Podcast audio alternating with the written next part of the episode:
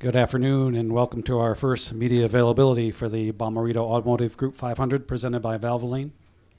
Make sure you get all that in, okay, when you say the race name. We'd like to welcome Dale Coyne Racing driver Sebastian Bourdais. Sebastian, it was, it'll be 14 weeks tomorrow since you had the, the crash at Indianapolis. And we know immediately you set out a, a goal of coming back to race again by Sonoma, which is several weeks away. You're back a few weeks earlier. Are you even a little surprised at how quickly the comeback has come about? Uh, if you're referring to making a call on Wednesday night, yeah, that was kind of as late as we could leave it. That too. But uh, yeah, no, it's uh, it's just uh, you know really good to come back and uh, really looking forward to it. Um, we never really know exactly the timing of things. We knew six weeks for weight bearing if providing the X-rays would look good, and then eight weeks for walking.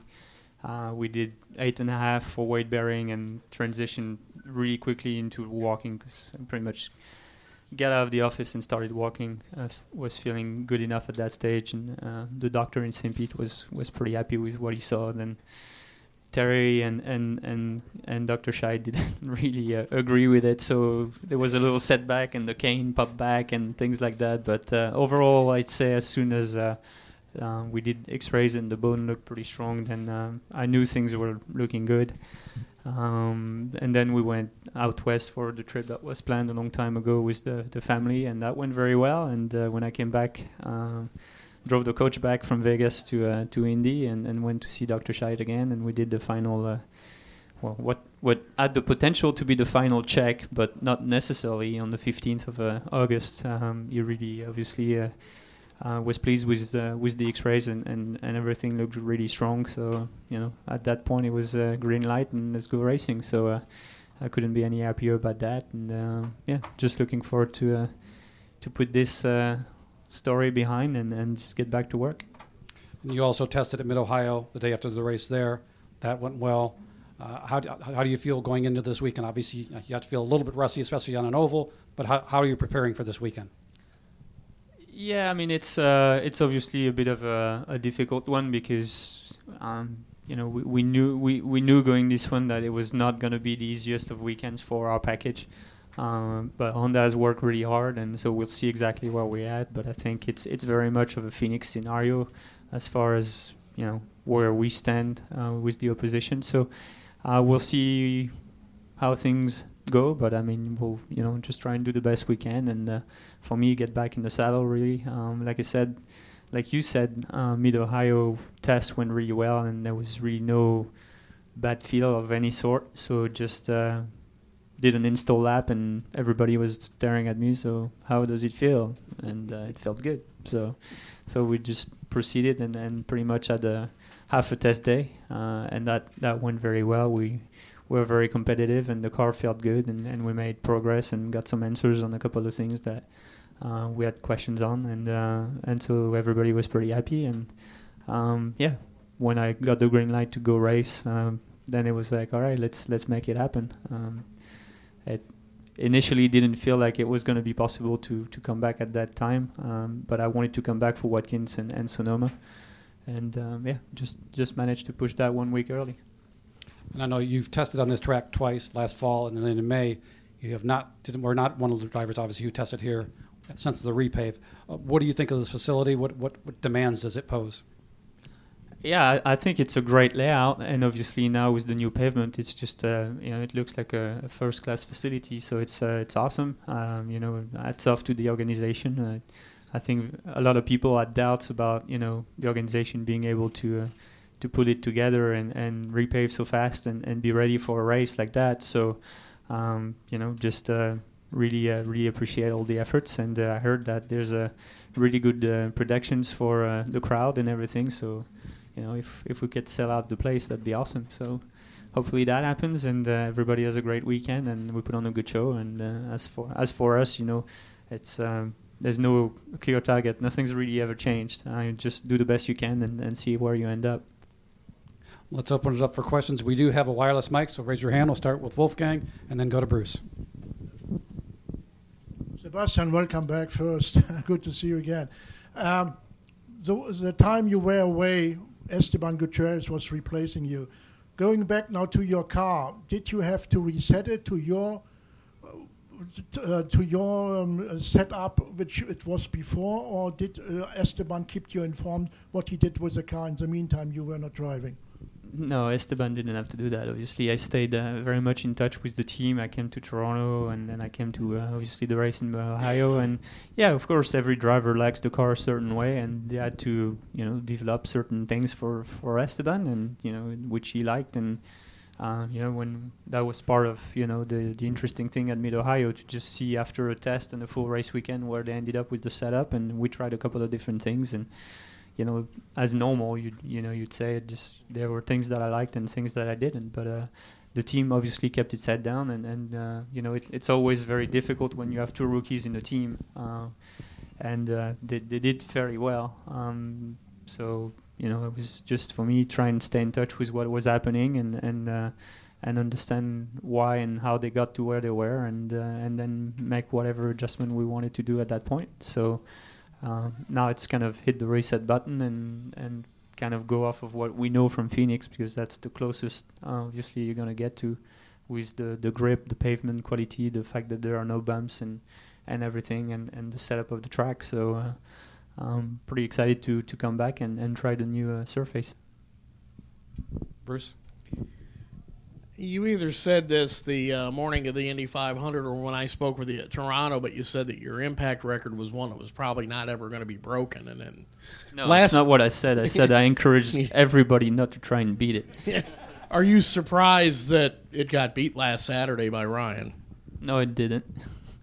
G's are G's are only one you know factor. We we've we've seen higher G forces than 130. We've seen in the 150s uh, and and up before the uh, the the safer was, but uh, the velocity of the impact is you know something different altogether. And you know sometimes the very peak of G is is not always recorded completely accurately. It depends on the frequency you record and and the angle of attack and everything. But uh, yeah, and I, I strongly advise anybody to try and not hit 227 or higher than that.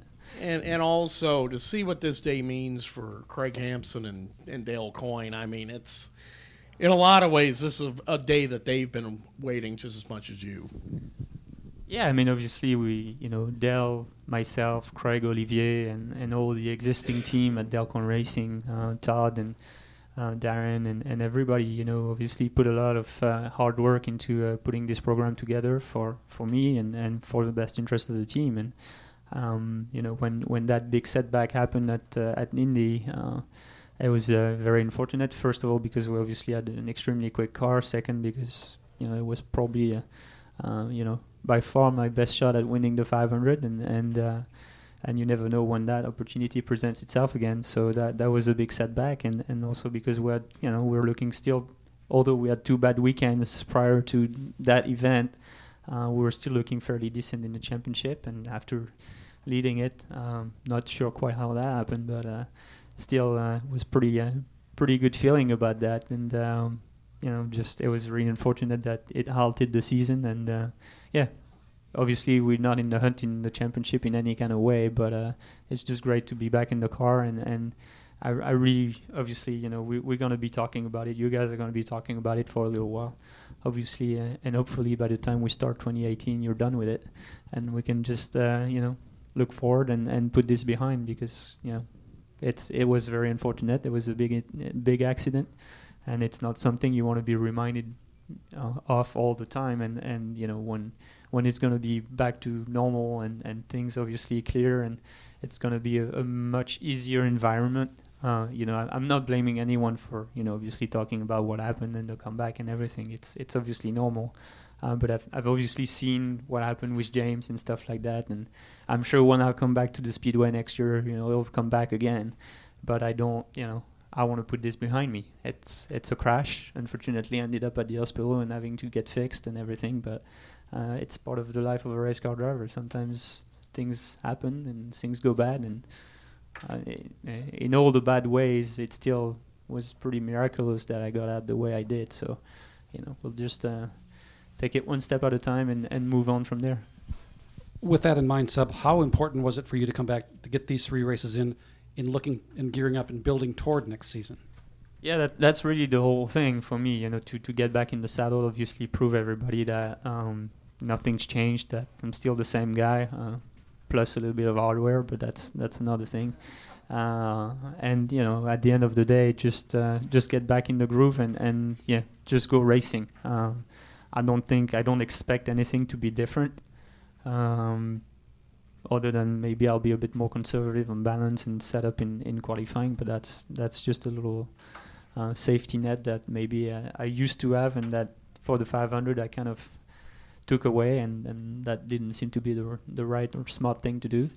So uh, we'll hit the reset for that, but um, yeah, it, it's just important that obviously get back in the groove, rebuild the end of the season towards next year, and and uh, and feel like we're completely ready to uh, to go race and give it a, a shot for the for whatever we can achieve next year. Let's go down to Mary down here. Sebastian, you know, you've talked about how important it is to come back before this season ends, but next year going forward, there's going to be a universal car. So, can you talk about whether you can carry um, anything forward to next season, or if it'll be brand new? Is it more just working with the team as a group? Was that was what is important to get back before the season ends now?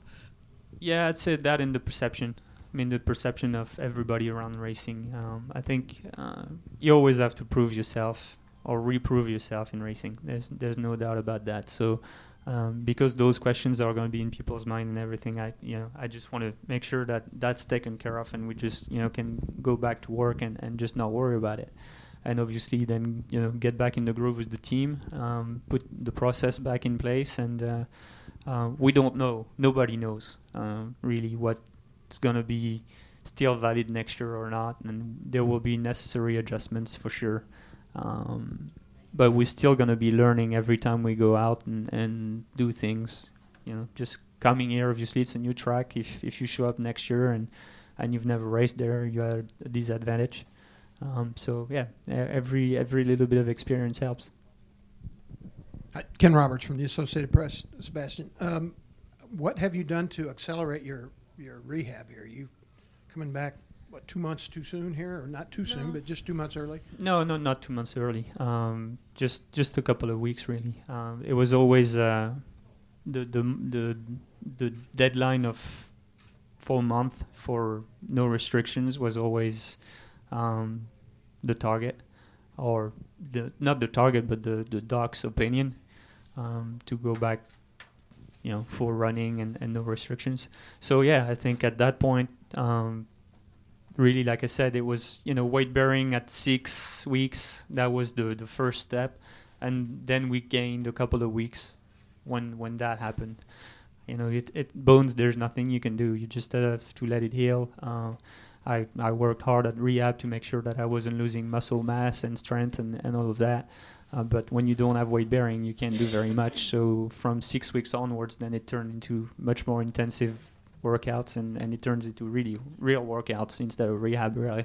So uh, that that was good and it was good for the spirits as well. And then I think when you start ge- regaining weight bearing as well, you, you you motivate and you encourage bone growth as well, and that you know the bone reacted really well because you know from six and a half to uh, August fifteenth, the bone was like doubled in size almost. it was uh, it was pretty strong. So for sure, it, you know things accelerated from there. But I can't say I really had so much to do with it. You know, just you, you have the the bone part, and then you can only deal with the muscle part go one final question with Wolfgang, and then we'll let Sebastian go. Yeah, uh, Sebastian, uh, obviously your injuries are fully healed and recovered. But mentality, how did you get this accident out of your brain? Was there a special treatment psychologically? How to forget it?